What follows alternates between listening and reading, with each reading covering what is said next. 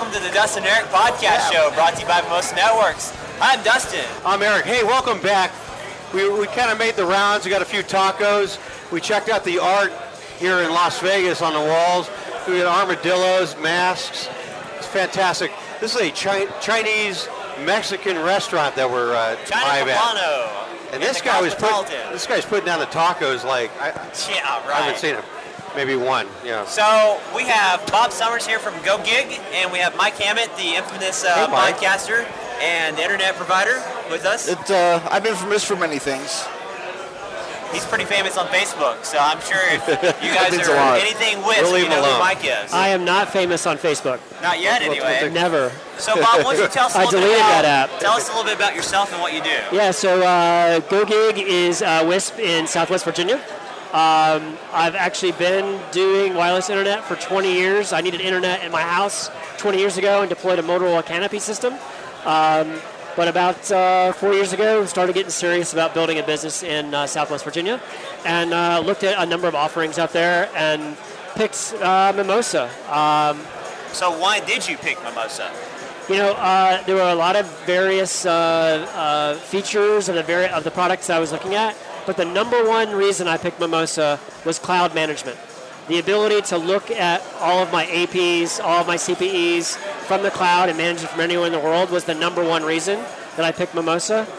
We were using cloud management for other networking products, and it just made dead sense. And then second to that, after reviewing signal strength and quality of the product itself, we just found that Mimosa was above and beyond everything else we looked at. That's great to hear. So Mike, why don't you tell us a little bit about yourself and what you do? Yeah, Mike Hammett. Sure. Mike Hammett, what's your company? Where are you from? Well, so I have a WISP near Chicago called Intelligent Computing Solutions. I have an internet exchange called Midwest IX, operate in Indianapolis, St. Louis, some other markets. And then I also have a podcast called The Brothers WISP. All right. Wow.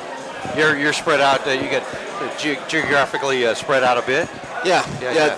You're a pretty busy guy. Yeah, and then I have some, some contract consulting type work that one of those guys chews up about 70 hours a week. So so you've got a little Mimosa running your network.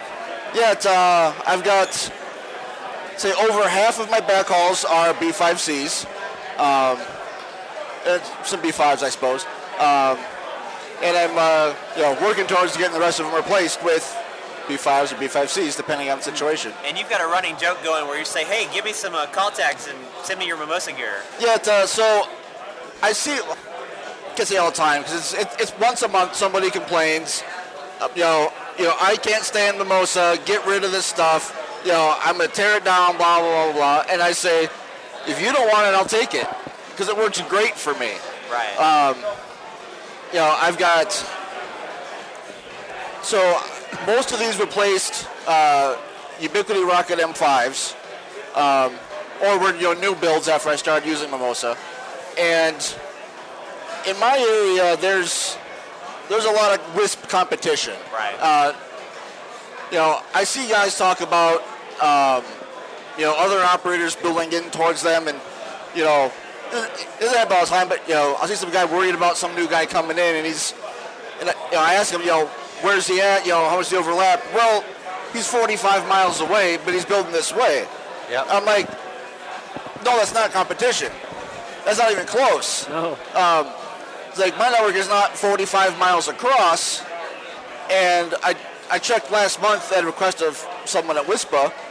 I have 23 WISP competitors that touch my network somewhere. That's a lot of competition. Wow. That is. Now, they're not all in one spot, but so, I'm only 45 miles at most from one side to the other, and they touch somewhere. So they're geographically right there on the outskirts, and you got to maintain those clients, keep it rock solid, keep the clients happy, and these guys keep them backed off. They got they're over here. Yeah, so also I've got one build it out. One tower I've got five backhauls off of. Right.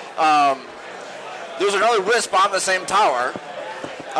He's using a B5 Lite backhaul, and so I think I'm going to buy him a B5 just so that we can sync, right, and he can stop wasting spectrum.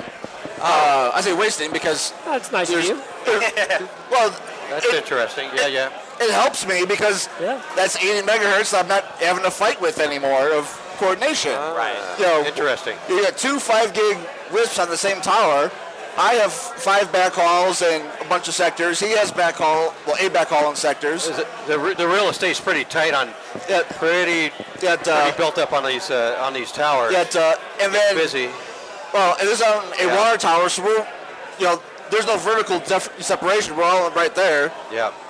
A quarter mile away is another tower with another WISP. Used to be a local guy. Now it's part of RISE, the largest WISP in the U.S. Right. They've got, I think, 10 access points on that tower in 5 gig, not to mention backhauls. Yeah. And that presents an RF challenge. And not to mention all the other WISPs in the area. And I laugh when I see guys on Facebook say, you know, they can't use the B5, the B5 platform because of it can't handle interference, and so they go to somebody else. And I say, well, the B5 is the only platform that I can use that's affordable, because of the auto everything. You know, moving around interference, getting smaller, getting bigger. As allowed. I wouldn't survive because I'd be changing, I'd be manually changing backhauls 10 times a day. So you're a busy guy now, but you'd be even busier if auto everything didn't exist. Yeah, yeah. Can you just have just enough rejection off the sides, just to stay in business right there, right at these separations. Co-located places. And so like, I always use good antennas. I've got Juris for my dishes because I need a real tight signal to avoid. Yeah. Because this also goes into suburban Chicago, so then I got Comcast routers and all over the place. Right. I really need to keep it tight, and so with those good dishes and with the B5, the B5Cs, I will gladly keep buying them. But to not sound like a complete, fanboy here, I will buy more once they put B5Cs on, or SFPs on the B5Cs. But I'm sure you knew that. So I know that both you, Bob, and Mike, you came tonight to hear what we're going to release in the next couple of months. So, Bob, what do you think of what we talked about tonight, the C5X? How is that going to change what you're doing now? Yeah, so we're about to grow a few hundred subscribers in Southwest Virginia. And it's the different configurations of that radio and the price point just make it extremely compelling. It basically allows us to reduce the cost of those homes that were in that 2 to 3 to 4 mile radius. Right. We were using other configurations of C5Cs before. Now we can do that with this. It reduces our installation costs because those guys, I like the story of, hey, in the truck, we can actually carry all these different dish configurations, and that they actually stack on top of each other. I think that's really impressive. I like the pricing. I like the form factor. We just really can't wait to get our hands on them and try them out. So those guys who haven't watched the C5X podcast with Brian, our CEO, the C5X is $59 just by itself. Yep. Yep. So that's a huge game changer. So, Mike, what do you think about the C5X? That's a C5X with all the cloud monitoring of Mimosa on top of that. Exactly. That you get for free. It comes free with the cloud. Yeah. You don't pay extra for that. And then now we're moving up to 6.4 with the product as well. So that'll help out. Push it up a little higher in the spectrum. And 6 gig will be available in the Wi-Fi band soon enough, within a 12, 18-month period.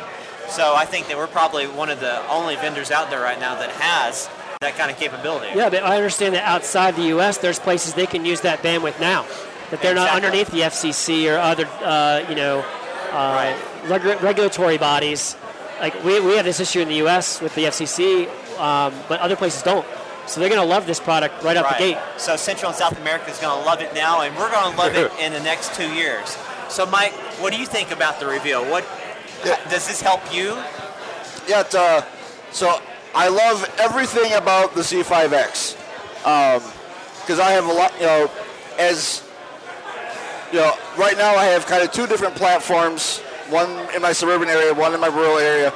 It's not so much capabilities, it's just so I can use multiple vendors and have grounds to complain when I do, because it happens. So with this, I have such a wider range of antennas that I can use, and normally when you go to small antennas, it also means terrible patterns. Right. And so that's why even in my suburban area, I may be going a half mile, but I'm still using a 25 dB antenna just to avoid the noise. I turn the power down so I don't overload the other side. Yeah. Yeah. But I need that interference rejection more than I need the power.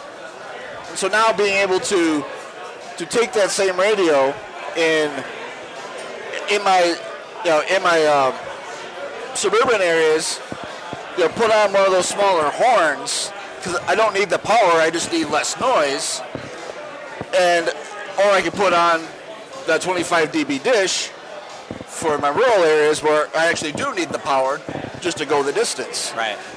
And that's where some of the product design, we came in and we have a bonus side rejection, and I think we're at, what's the number on our two? It's in the high 30s. And the front to back is cleaned up. So you get your client there, and then these folks back here, you're not seeing those that as much. And also off of the side lobes, that stuff, those orders have been reduced as well. So we're kind of, you're going this way. There's the gain. There's the energy going that way. And we're seeing there's not much off the sides. Nothing off the very minuscule amounts of. Energy off the rears of these too. It'll be incredible to see out in the field how that works in practice, because we definitely see a lot of interference from the inside the homes and the neighbors and other places that cause problems. These new antenna characteristics on the C5X could really change the game. And you should see huge improvements over the interference coming from inside the home, because I know that the 5 gig routers are a huge problem out there. I know that Eric and I, when we install, we have to manually select the channel so it doesn't interfere with our stuff. Right. With these new antennas, that shouldn't be an issue anymore. You should be able to leave those routers in auto mode. We're looking at, we're in Silicon Valley and south and north and so on, and we really got to pinpoint and look at this. We go out there and look at the spectrum. It gets a little busy. It might not be in some of the geographic areas around, San Jose, et cetera, might not be as heavy duty as we're seeing into maybe parts of say Asia or to like Brazil, where it's just lots of noise, and the whole spectrum, the whole 5 gig spectrum up and down, it's just super. It's pretty saturated, and so now we're coming in. We're going to creep up a little bit above 5.9, 6 gig, and just think about pairing these with the N545s. The noise rejection on both should make your connections so much more solid with less noise that you guys should see. We'll be doing that by the end of the year. I've already got a site for the N545s, and these, we can't wait to put it in the field.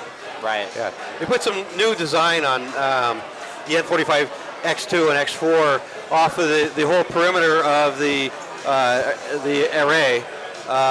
So they've got these. You'll see a little interesting little flare on the around the perimeter of the antenna itself. So they call those chokes for those that are more technical minded. Yeah, we're trying to really reduce stuff off the sides and not be able to see incoming stuff off the sides as well. And then the front to back is that 42? Yeah, 43. 43 dB. Here's your energy forward on our N45s, and it's 40. It just this much off the backside. It's like, so it's they've been working out great in the field and so forth so far. All right, guys. Well, I really appreciate you guys coming on. Yeah. If you guys need more information about the N545, we've got plenty of videos about that. We have C5X videos out as well. So we'll catch you guys on the next podcast. Again, Bob, Mike, thanks for coming on. Appreciate it. Sure, thanks, no problem. Guys. Thank you, Eric. Thank you. Thanks for tuning in. Please hit the subscribe or follow button to stay up to date with our latest podcast, which will be available on YouTube, iTunes, Google Play, and SoundCloud.